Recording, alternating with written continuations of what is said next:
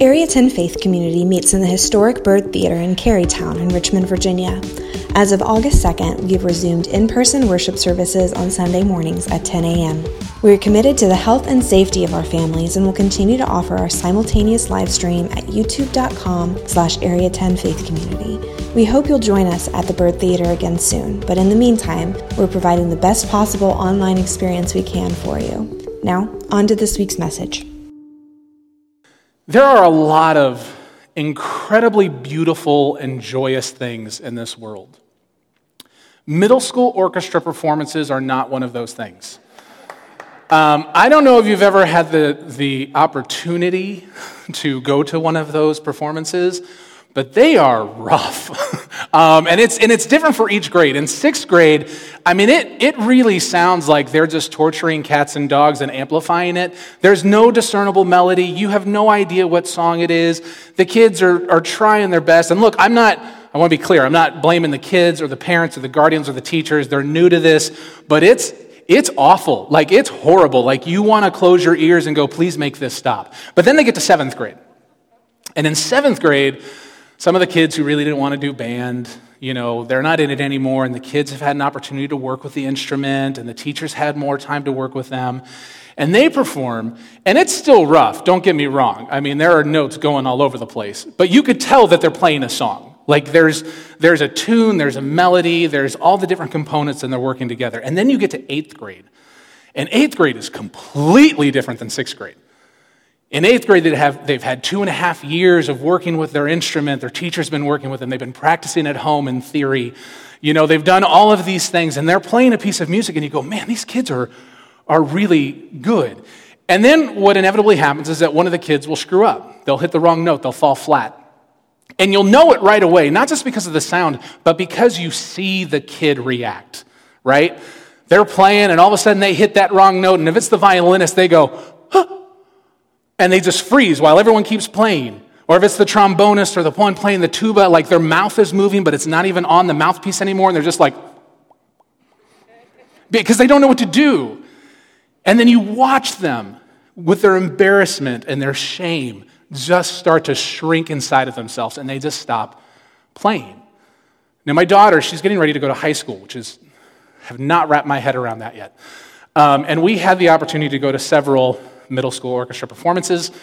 And walking with my daughter, my wife and I, through her middle school years, middle school is awkward for everyone. It's just gross and weird and painful. But I look back at that time, because it's impossible to not, like, relive middle school when you're watching your kid go through middle school, and I go, man, I think that's where I learned to really start hiding when I'm embarrassed. Like, I think it was middle school, like, when I would make a mistake, when I would fall flat, like, that's when I was like, oh gosh, the shame and, like, embarrassment is so much that I was like, I don't want to feel that. And so I learned, which I'm guessing most of you have learned as well, how to continue to hide. And really, by the time we become adults, we have become very proficient. We have become masters at hiding who we really are. Because we've had years of practice of every time we've made a mistake, of every time we've fallen flat, to figure out a way to hide it so that no one can see it. Today, we're continuing our message series called Rhythms, and we've been looking at some biblical spiritual rhythms that we really believe as a church are just wonderful things for us to lean into together. Not just a one-off thing, like, these are things that we want to cultivate in our lives on a regular basis. Today, we're going to talk about confession. Somehow I pulled that straw. Yay. When you hear the word confession, you might go to a couple different places. Confession, you might think of confession of faith when you became a Christian, when you got baptized. You might think of Law and Order. I wish I could get the dun-dun sound. When the investigators are interrogating the perp, and then finally he confesses to all the things that he's done. You might think of Anzar. Really, this is probably what you think of, regardless if you come from an Anglican or Catholic background. You might think of going into that little black box, sitting down, and saying, "Forgive me, Father, for I have sinned." That word, confession, makes us uncomfortable. It kicks some stuff up. Because when we hear the word confession, our brains go to, oh no, what do they know? What did they find out? And in the Bible, we see confession really throughout almost every book of the Bible. And there's different types of confession that we see. We see the confession of faith. We see the confession of the reality of who God is and the reality of who Jesus is. We see the confession of struggle. We see the confession of sacrifice. But today we're going to talk about the confession of sin. Ooh. So what I thought we would do is basically do an open mic night. I'm kidding. We're not going to do that. No one is ready for that. No, we're not going to do that. Listen, this is what I want you to know up front, okay? I understand that there are some people at home right now watching going, you know what, maybe we should go to brunch early. There are some that might be going, I think I need to go to the bathroom and then to my car. Look, what you need to know up front is this. In both the Old Testament and the New Testament, we read, for all have sinned and fall short of the glory of God. We are not a gathering of saints. We are a gathering of sinners. You are a sinner. I am a sinner. The people watching at home now and in the future are sinners. We're all in this together. I'm not better than you. You're not better than me. This is a level playing field. So I understand that word confession can kick some stuff up and make us feel uncomfortable, but I want to ask you to sit in this with me for the next 25 minutes or so, okay? Now, before we get to the confession of sin part, I think we need to understand sin a little bit better, just get our hands around it, if you will. In the Bible, we see sin referred to and described as a couple different things. We see sin described as the breaking of God's laws and commands. We see sin described as rebellion against God, and both of those things are true. We have commands and laws that we see God give us that we want to butt up against all the time, especially in our current culture, because we don't like people telling us what is good and what's bad or what's true and what's false. We don't like that, so we push up against it. And we forget that those rules or laws that we see are really guardrails. They're meant to protect us. They're meant to allow us to live flourishing lives. But beyond all of that, what we see in Scripture from Genesis all the way to Revelation is that at its core, what sin is us elevating ourselves above God and saying that we know better. It's us elevating ourselves above God and saying, I'm going to get my validation and my identity apart from you. When we can understand that, it moves the conversation away from a simple list of do's and don'ts.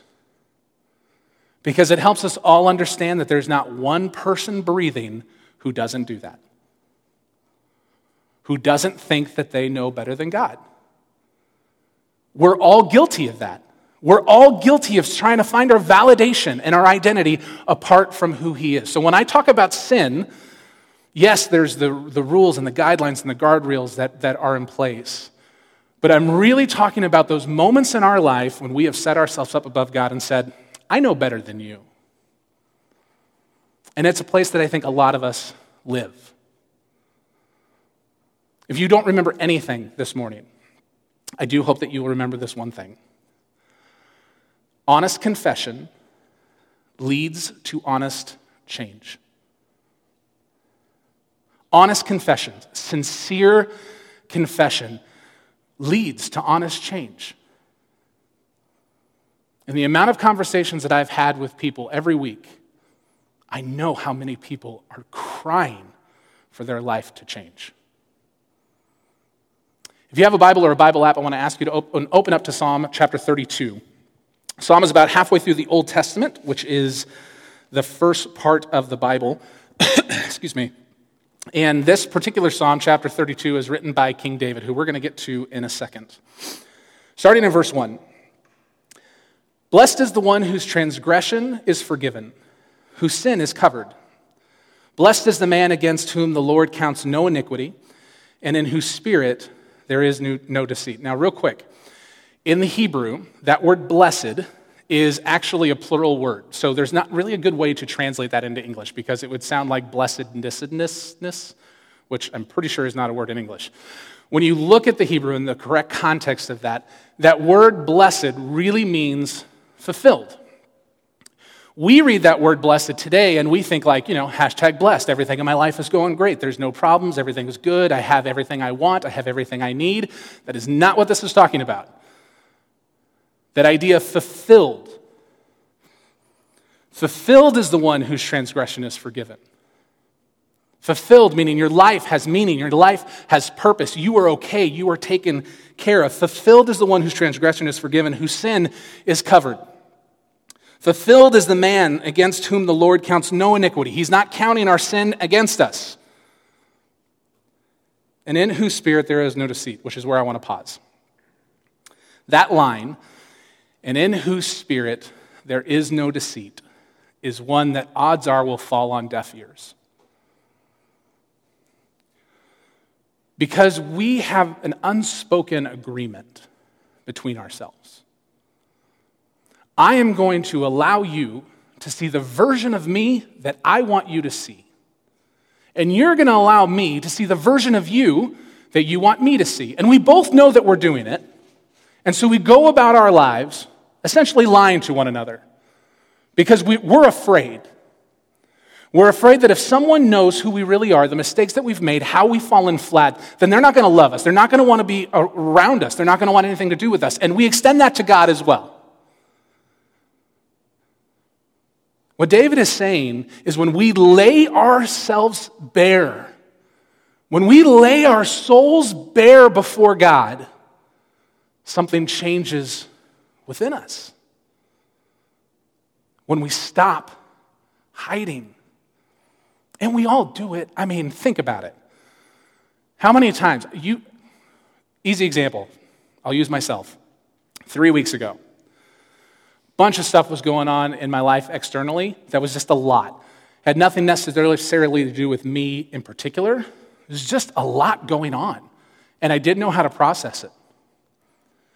And it's really easy in those moments, right? You're walking by, hey, Topher, how you doing? I'm great. Keep on walking. And inside I'm going, I'm terrible. I want to burst into tears. I want to crawl into a hole. I want to sit in the dark, and I want to hold my knees and rock myself back and forth until it feels better. Don't we do that? On a regular basis, our lives can be falling apart, whether it's because of our own decisions or because of things that have happened to us. And instead of being honest, we go, I need you to see me the way that I want you to see me, because that's the agreement that we've made.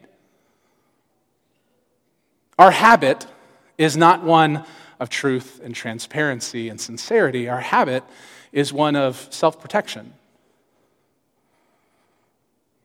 Our habit is to guard our hearts so much that we're unwilling to admit when we're wrong or when we've sinned. Now, David gets this very well, and this may be your very first time in church, and I guarantee you've heard of David before, because this is the same David, little shepherd boy. He's got his stones and his slingshot, and he swings that sucker and flings the stone, and it kills Goliath. This is the same David. David grows up. He becomes the king of Israel. He becomes known as a man after God's own heart, and he is writing these words because he has made bad decision after bad decision and has fallen flat so spectacularly that he doesn't have an option anymore but to come clean. He sees a woman, he thinks, I want her. So he gets her, and he gets her pregnant. To try and cover it up, he sends her husband off to the front lines of war, ensuring that he would die, which he does. One sin after another, after another, after another, because that's the way it goes, right? We sin, we make a mistake, we don't want someone to know, we want to hide it, so then what do? We continue to hide it, and it just snowballs into something so big and so grotesque, we don't even know what is real anymore. David understands this. David gets it. The reason David is known as a man after God's own heart is not because he was perfect, is not because he was a saint, is not because he didn't make mistakes. It's that he had the courage to lay his soul bare before God and say, God, I confess. I confess. Because it wreaks havoc on our souls. It wreaks havoc in our lives when we don't. Continuing on, verse 3. For when I kept silent, my bones wasted away through my groaning all day long. For day and night your hand was heavy upon me. My strength was dried up as by the heat of summer." David got it. And you probably resonate with what David is saying because you get it. I would actually go as far as to say, you're there right now. I'm there right now. There's not a person in this room.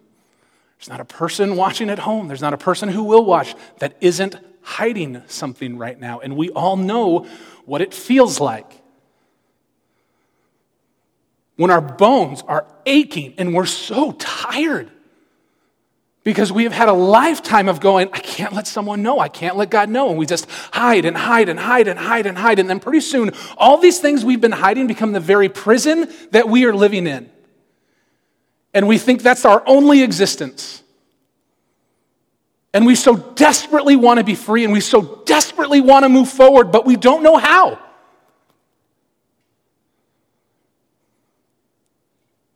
Honest, sincere confession brings honest change. Now, there are two ways, typically, that we confess our sins.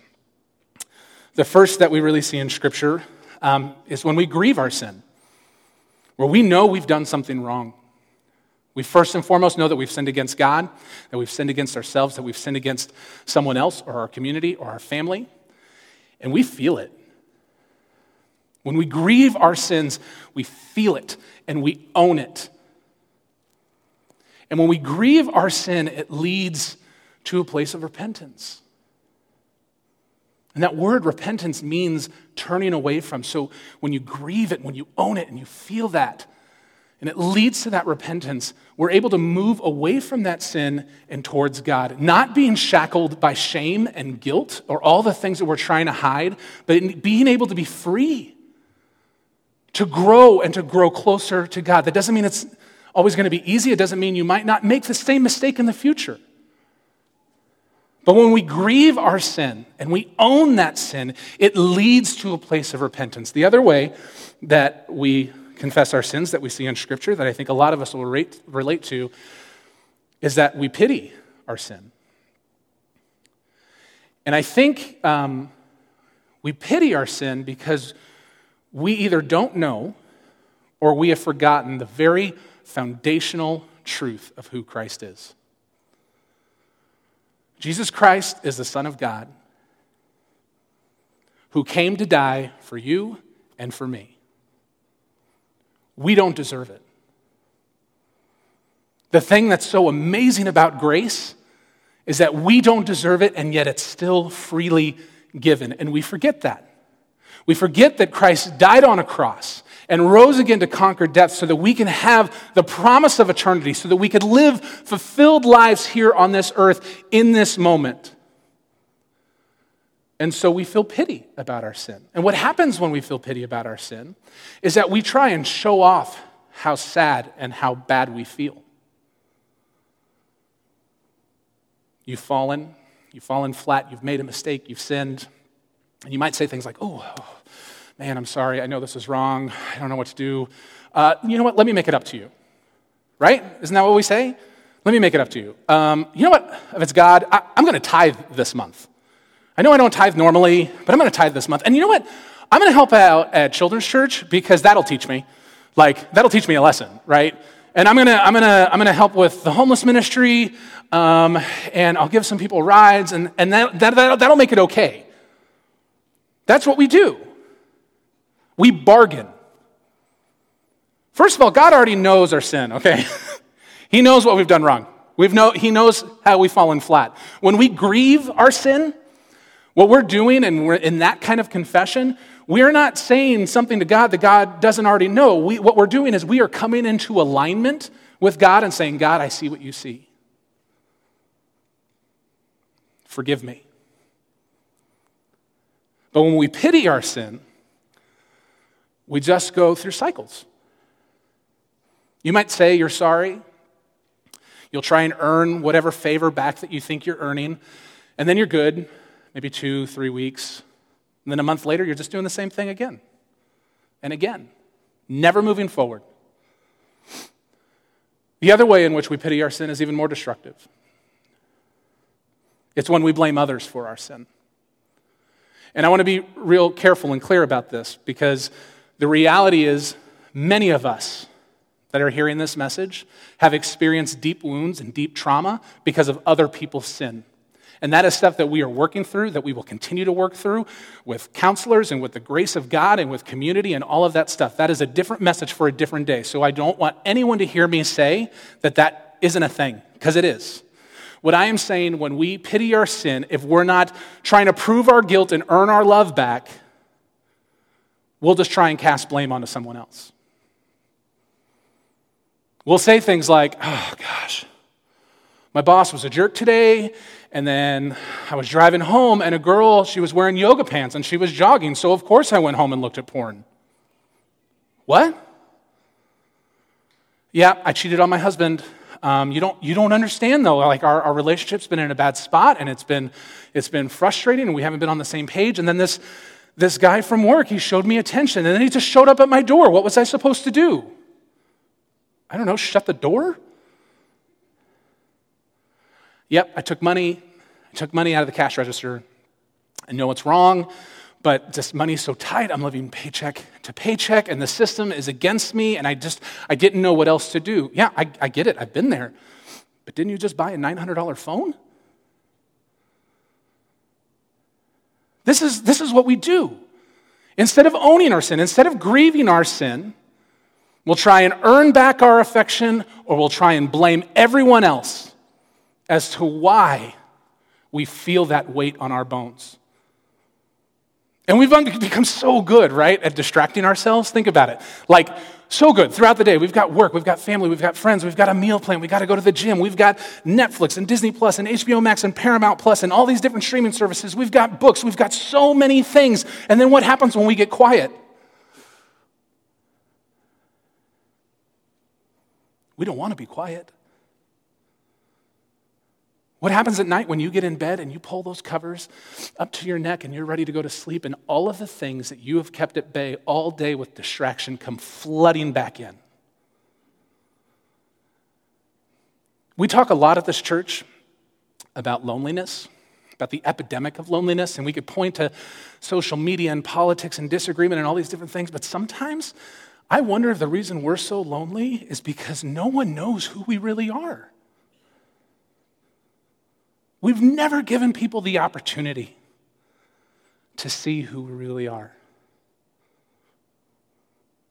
Honest, sincere confession leads to honest change, but confession does a few more things for us. Number one, confession forces us to stop hiding and allows people to really see us. When you have that kind of confession, not just a like, yeah, I did it, but a grieving confession, it shines a flashlight into all those dark spaces. It opens up the cell door in the place that you have been living in for so long. Confession forces us to stop hiding, and finally, it allows people to see who we really are. We drop the facades. We drop the, yeah, everything's okay. We drop the, I don't make mistakes, or we drop the, well, I made a mistake, but it's really their fault. Confession is a powerful thing. Confession also restores our relationship with God, and I want to be super clear about this. God's love for you, God's grace for you does not change. It is unchanging. If you have surrendered your life to Christ, his love for you is innumerable. It goes on forever and ever and ever, but just like in any relationship, and you know this. When you've done something, it causes a break. He's not going anywhere, but we do, because we feel bad. And so we take a step away, and then we do something else, and we take another step away, and we do something else, and we take another step away, and we do another thing, and we just keep moving further and further away from God, and we go, I don't understand why God isn't by me anymore. He's still there. He hasn't moved. He is still yearning for you and running after you. You just keep running away. When we grieve our sin, And it leads to that place of turning from that sin to God. It restores that relationship, and we get to finally hide in the one place that we were designed to hide, in the goodness of God. And then finally, confession moves us forward. You could stay here forever and pity your sin and pity yourself and find all the reasons why you made a mistake and claim all the reasons why you've fallen flat and figure out all the different things that have happened to you in your childhood or happened in the day that caused you to sin. And you're always going to be here. You're always going to be trapped in the same prison, never moving forward. But when there's that honest confession, when there's that grieving of sin, it might be a baby step. It might be 2 steps forward and 1 step back, but it moves us forward. The concept of confession of sin really isn't a hard one. It's one that we push up against because we don't like it. In the practical sense, it becomes a little confusing because we don't even know what that looks like. So I want to give you at least a place to start, okay? Number 1, get quiet. Ugh. Get quiet. It could be in the morning, it could be in the evening, it could be in the afternoon. Maybe it's in your shower or your bathtub. Maybe you have a big walk-in closet you could go sit in. Maybe it's by the river or in a mountain. Doesn't matter. Get quiet. And in that silence, open up your heart to God. Begin to listen for his voice. Sit in the uncomfortableness of it. And do an honest assessment of the things you're hiding. I know it's uncomfortable. I know you're going to want to fight against it because I want to fight against it. But get quiet. Number 2, make a list. Grab a piece of paper, a pen, chalk, crayons. Doesn't matter. Do not bring your phone. Do not bring a tablet. Do not bring any electronic device. It's just a distraction. When you get quiet and you're sitting in it and you're sitting there in the uncomfortableness and allowing God to speak to you and listening for his spirit and doing an honest assessment of your soul and your mistakes, begin to make a list. It might only be one thing. It might be 3,000 things. I don't know where you're at right now. But make a list. Be honest. Number 3, come clean. Again, God already knows, but come clean. What does it look like to come clean? Well, this is where it gets a little tricky. James 5:16 says, "Therefore, confess your sins to one another and pray for one another that you might be healed." We can get okay with confessing our sins to God. It makes us real uncomfortable to confess our sins to one another. But something important happens when we confess our sins to one another. And listen, I want to be clear. This isn't like go in front of a movie theater and go, "Hey, on Tuesday I cheated on my taxes. On Wednesday I lied to my wife. On Thursday I lost my temper at work." That's not what I'm talking about. What this is talking about, what James, who was a disciple of Jesus, is talking about, he's talking to a group of believers and saying, listen, you find those people that you know and trust. You find those people who love God, who believe in Christ, and you say, I've already confessed to God. I need to confess to you too, because this is the thing that we see throughout Scripture. We're not meant to do this alone. We're called to carry one another's burdens. And I'll be real honest with you. It's scary, and it may not go the way that you want it to go. I don't want to sugarcoat that. You may talk to your spouse or your friend, and you go, listen, I've already confessed to God, but I need to confess to you as well, because I know that the only way I'm going to continue this grieving process to move towards God is to be honest and to be healed and to have someone keep me accountable and love me and pray for me and walk with me through this. So I need to tell you something, and you tell them, and they go, I don't know what to do with that. I don't know how to be in this with you. That could happen. I'm not going to lie to you.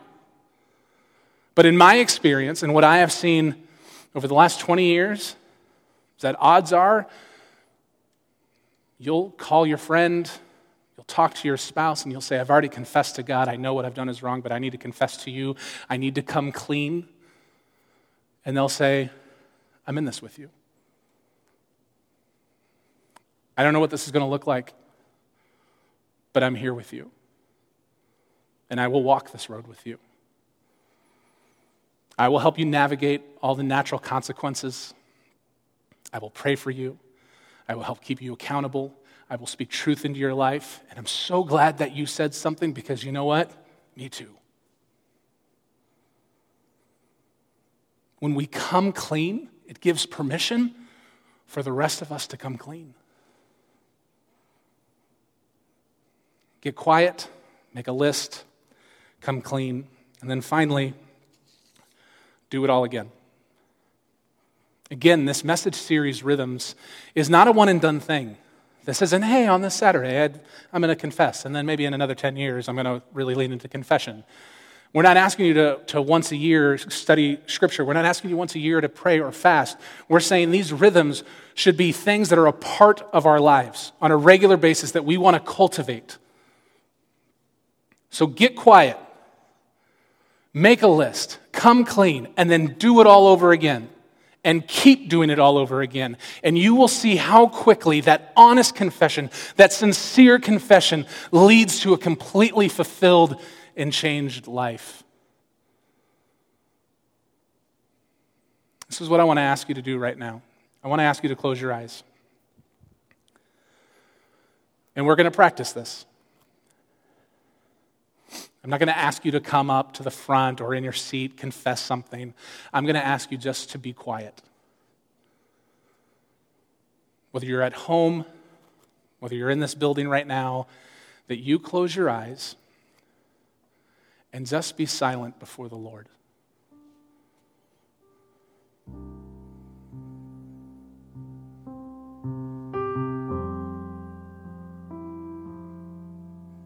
You sit in the silence. What are the things that your mind is saying, no, don't bring that up? What are the things that you're hiding, that you're holding on to so much that that's what's dictating your life?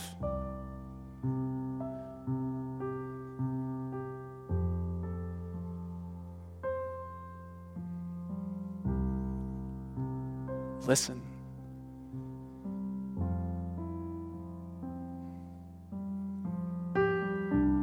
Recognize the movement of the Spirit of God opening your eyes.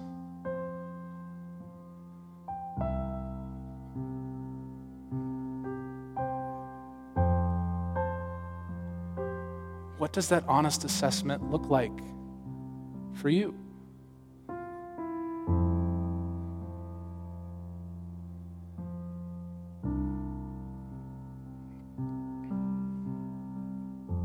Maybe it's a lie. Maybe it's a hidden addiction. Maybe it's anger, pride, lust, gluttony. Maybe it's just a refusal to be humble before God.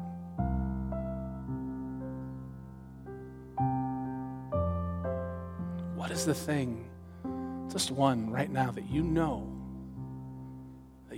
God is calling you to confess?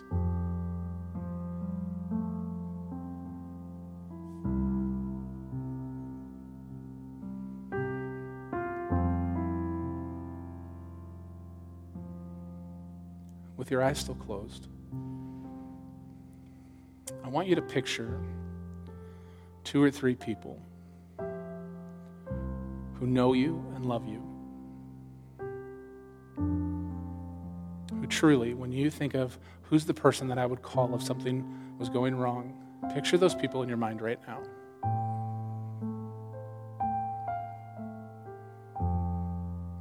Burn them into your brain.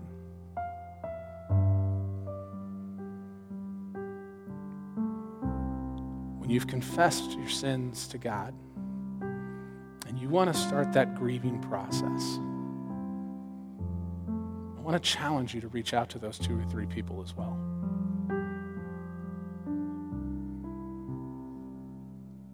It's not going to be easy. Confession never is. But when we allow ourselves the space to be silent, to listen, to be honest,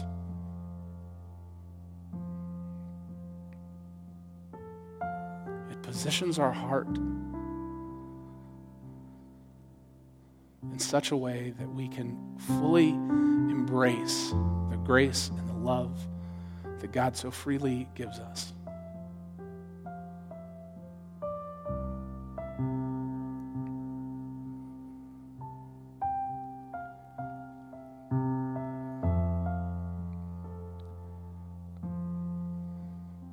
Lord, I'm so thankful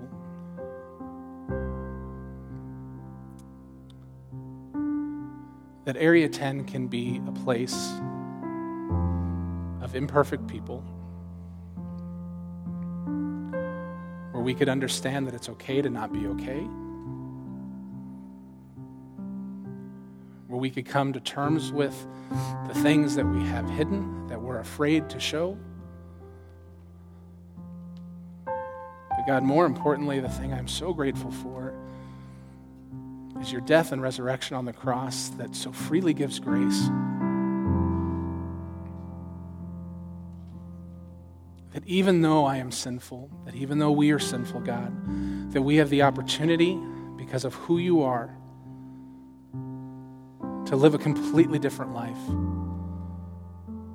One that, as David said, is fulfilled and blessed.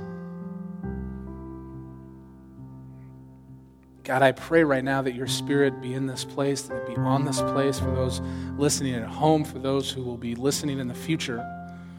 God, I pray that your Spirit be mighty and active in breaking the shackles of guilt and shame, that it would be mighty and active in opening up the prison doors, God, that it would be mighty and active in shining the light in the darkest of our hearts and the darkest of places, God, that it would give us courage to sit in the silence and do an honest assessment and make confession a part of our lives. God, every one of us knows what it feels like to walk around so burdened and so alone because we don't know how to let people in, because we think that you won't love us or they won't love us if they knew the mistakes that we've made, of how we've fallen flat. God, I pray that that still small voice would be loud and clear in our hearts and our minds that tells us that you are enough, that we are loved, that we are not alone, and that we are forgiven. In your holy name we pray. Amen.